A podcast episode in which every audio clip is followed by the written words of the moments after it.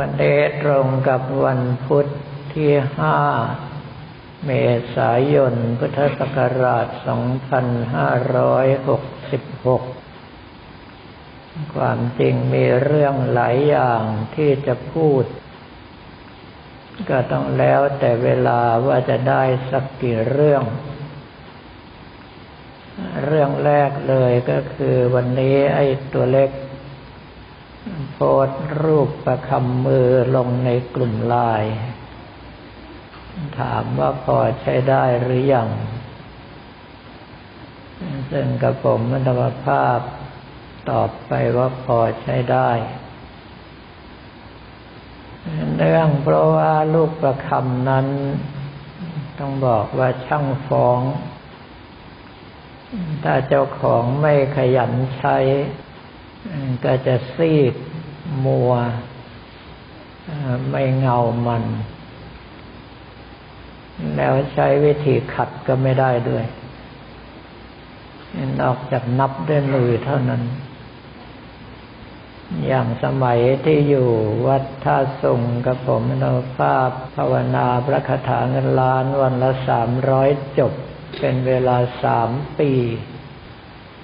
นับจนประคำลูกหวาย ซึ่งโดยปกติก็จะมีผิวเป็นละลอนลื่นเป็นแก้วไปเลย ใครเห็นก็บอกว่าสวย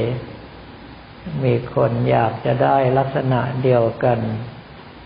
ไปใช้กระดาษทรายขัดแล้วลงน้ำมัน ก็ไม่เหมือน เพราะว่ามือเราไม่ได้หยาบเหมือนกระดาษทราย ถ้าหากว่านับด้วยมือ นอกจากเป็นการขัดลูกประคำไปในตัวแล้ว พลัง หรือที่เรียกกันว่าปราณจากเราก็จะเข้าไปอยู่ในวัตถุต่าง ๆ นั้นด้วยนั่นก็คือไม่ว่าเราจะใช้สิ่งของใด ๆ ก็ตาม พลังชีวิต หรือว่าปราณจะเข้าไปอยู่ในสิ่งของนั้น ถ้าหากว่าเป็นกระแสที่ดี ใครมาใช้ต่อ ก็จะได้รับแต่สิ่งที่ดีงามไป ถ้าเป็นกระแสที่ไม่ดี ใครมาใช้ต่อก็อาจจะเดือดร้อนวุ่นวายกว่าที่คิด โดยเฉพาะในยุคปัจจุบัน มีหลายท่านใช้เครื่องนับอัตโนมัติแทนลูกประค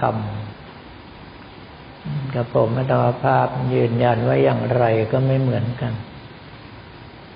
แต่ว่าก็แล้วแต่ผู้ใช้สบายใจก็แล้วกัน สมัยก่อนการทำลูกประคำนั้นพิถีพิถันมาก อย่างลูกประคำยาวาสนาจินดามณีร้อยไหมเจ็ดสีของหลวงปู่บุญวัดกลางบางแก้ว ต้องจานตะกุดเป็นแกน เมื่อพอกยาวาสนาจินดามณีแล้วก็ร้อยด้วยไหมเจ็ดสี ซึ่งถือเคล็ดกัน อย่างเช่นว่าแดงแรงฤทธิ์เขียวเหนียวซับเหลืองลุ่งเรืองเหล่านั้นเป็นต้น ในเว็บไซต์วัดท่าขนุนกับผมมาดาภาพก็ให้เอาประคำไปลงกระทู้จำหน่ายหลายต่อหลายครั้ง ซึ่งส่วนใหญ่แล้วก็เกิดจากฝีมือท่านอันพระอัศนีโคสะทินโนเป็นคนกลึงไว้ให้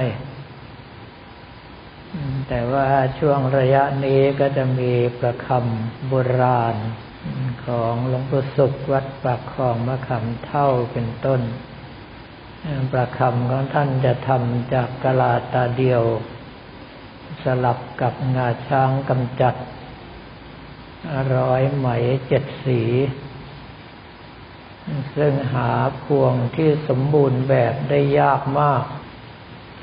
คราวที่แล้วลงไปพวงหนึ่ง แคล้วคลาดรอดมาได้กับผมมดาภาพดีใจกับตาย เพราะว่าประคำผงวิเศษพวงนั้น ท่านปั้นประณีตมากก็คือปั้นเป็นรูปทรงมยม ก็คือเม็ดประคำจะมีลอนสม่ำเสมอกัน แสดงออกซึ่งกำลังใจของผู้สร้างว่าตั้งใจจริง ๆ แล้วส่วนใหญ่พวกเราก็ใช้ในการภาวนาสมัยที่กับผมมัธรรมภาพยังเด็กๆอยู่ ครูบาอาจารย์สายหลวงปู่มั่นหลายต่อหลายรูป แนะนำให้ว่าการใช้ประคำนั้นอันดับแรกเลยให้ภาวนา อิติปิโสสามห้องสามจบก่อน แล้วหลังจากนั้นค่อยพุทโธพุทโธไปเรื่อยร้อยแปดจบธรรมโมธรรมโม ไปเรื่อยร้อยแปดจบ สังโฆสังโฆไปเรื่อยร้อยแปดจบ ถ้ากำลังใจยังไม่เต็มยังคิดว่าภาวนาต่อได้ก็เริ่มต้นวนพุทโธพุทโธใหม่เป็นต้น ซึ่งวิธีการทั้งหลายเหล่านี้จะว่าไปแล้วก็คือการฝึกในอนุสติ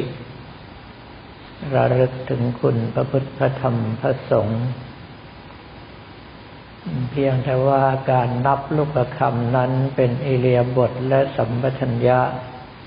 คือดูการเคลื่อนไหวไปด้วย ขณะเดียวกันก็เป็นการซักซ้อมแยกจิตแยกกายทำงานหลายอย่างพร้อมกัน ก็คือต้องภาวนาด้วย จดจำด้วยว่านับไปกี่จบกี่รอบแล้ว เรื่องพวกนี้อยู่ที่พวกเราจะไปคลิกแพงทำกันเอง อีกเรื่องหนึ่งก็คือวันนี้มีงานแทรกเข้ามามาก ทั้งๆทที่โดยปกติแล้วเป็นวันที่กับผมมาตภาพไม่มีตารางงานเลย แต่ท่านทั้งหลายจะเห็นว่าตั้งแต่เช้ามาก็ต้องเปิดโครงการเสริมสร้างคุณธรรมจริยธรรม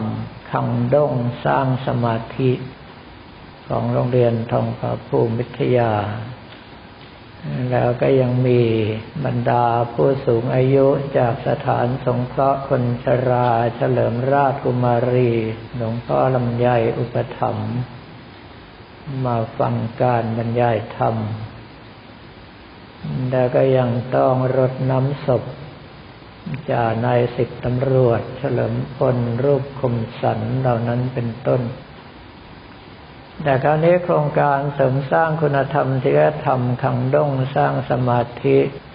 เมื่อผ่านการอบรมเรียบร้อยแล้วมีการมอบบุธิบัตร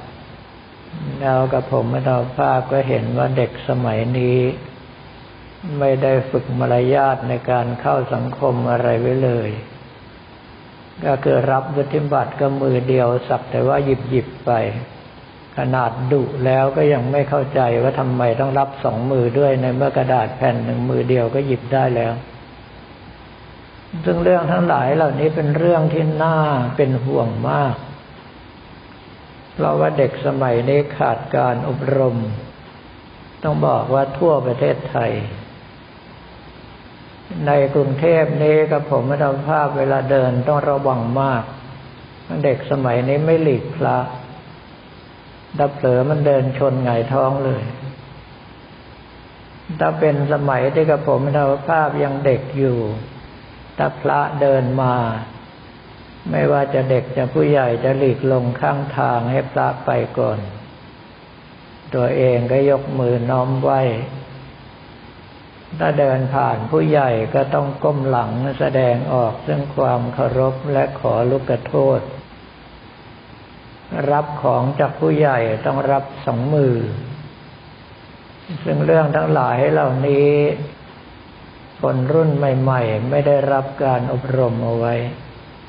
แม้กระทั่งเด็กสมัยนี้ทั้งผู้หญิงผู้ชาย เวลาพูดกับผู้ใหญ่หรือกับครูบาอาจารย์ ไม่มีหังเสียง ไม่มีครับ ไม่มีคะไม่มีขาใดๆทั้งสิ้น ถ้าเป็นสมัยก่อนเขาบอกว่าพวกมะนาวไม่มีน้ำคือเป็นทุกแห่งทุกโรงเรียน แล้ววันนี้กับผมมาต่อภาพเข้าไปค้นดูใน Google ปรากฏว่าไม่มีหลักสมบัติผู้ดีเอาไว้เลย ซึ่งรุ่นของกระผมมาตภาพนั้นโดนบังคับให้ท่องจำสมบัติผู้ดีซึ่งแบ่งออกเป็นสิบภาคด้วยกัน แต่ละภาคแต่ละหัวข้อก็จะบอกว่าต้องประพฤติทางกายอย่างไร ทางวาจาอย่างไร แล้วก็ทางใจอย่างไร โดยมีการสรุปเป็นกรอนเอาไว้ ว่าสมบัติผู้ดีมีข้อ กล่าวย่อพอยกหยิบอ้าง ภาคหนึ่งระวังท่าทาง รู้วางไว้ตัวชั่วดี ภาคสองสำรวมนิสัยมิให้เสื่อมเสียราศีภาคสามน้อมกายวจี ท่วงทีคารวะผู้ควร ภาคสี่เมกริยา วาจาน่ารักเสสวนภาคห้ากว้างขวางทางชวน ชักมวลหมู่เพื่อนนิยม ภาคหกปฏิบัติงานดี เรียบมีหลักมั่นคงสม ภาคเจ็ดจิตเพื่ออุดม เกลียวกลมช่วยเหลือหมู่ชน ภาคแปดไม่เห็นแก่ตัว เมามัวตั้งหน้าหาผลาคเก้าสุจริตในกมลไม่ค้นของใครไฝ่ปอง ภาคสิบไม่ประพฤติชั่ว เกลือกกลั้วพาตัวมัวหมอง ทั้งสิบภาคนี้ใครครอง ผลต้องเกิดล้วนดีเอ่ย คือสิ่งทั้งหลายเหล่านี้ถ้ากับผมอัตมภาพไม่พูดเอาไว้ตรงนี้ ก็ไม่สามารถที่จะไปค้นที่ไหนได้อีก เนื่องเพราะว่าแม้แต่ใน Google ที่เชื่อว่ามีข้อมูลทุกอย่างก็ไม่มี แล้วส่วนที่มีก็คือส่วนที่กับผมธรรมภาพเคยพูดเอาไว้เล็กน้อยเท่านั้น ก็แปลว่าสิ่งดีๆ ที่เป็นภูมิปัญญาโบราณ ตกผลึกมา จนกระทั่งกลายเป็นสมบัติของชาติสูญไปอย่างน่าเสียดาย ถ้าท่านทั้งหลายสังเกตจะเห็นว่าทีมวอลเลย์บอลหญิงไทยทำไมถึงโด่งดังไปทั่วโลก เพราะว่าทุกคนอ่อนน้อมถ่อมตนไปลามาไหว้ยิ้มแย้มแจ่มใสทำไมน้องลิซ่าและลิสามโนบาล จึงเป็นที่ชื่นชมของบรรดาแฟนทั่วโลก ก็เพราะว่าเป็นคนยิ้มง่ายอ่อนน้อมถ่อมตน เข้าถึงได้ง่าย สิ่งทั้งหลายเหล่านี้เป็นส่วนของสมบัติผู้ดีทั้งนั้น ใครทำเอาไว้ก็ถือว่าเป็นคุณสมบัติส่วนตัว ผู้ใหญ่เห็นก็เอ็นดู ให้ความรักความเมตตา จึงเป็นเรื่องที่บรรดาครูบาอาจารย์ควรที่จะค้นคว้ามา ช่วยสั่งช่วยสอนลูกศิษย์ จะเป็นการศึกษานอกเวลานอกห้องเรียนอะไรก็ได้ แต่ไม่ควรทิ้งให้สิ่งที่มีคุณค่าขนาดนี้สาบสูญไปเฉยๆ ไม่เช่นนั้นแล้วพวกเราก็จะมีแต่จิตใจที่หยาบกระด้าง การแสดงออกทางกายก็หยาบกระด้างไปด้วยในเมื่อกายวาจาใจหาความละเอียดไม่ได้ โอกาสที่จะเข้าถึงธรรมก็ยิ่งลดน้อยถอยลง จนกระทั่งแทบจะไม่มีโอกาสเลยแล้วเราวันนี้ก็ขอเรียนถวายพระภิกษุสมณเณรของเราและบอกกล่าวแก่ญาติโยมแต่เพียงเท่านี้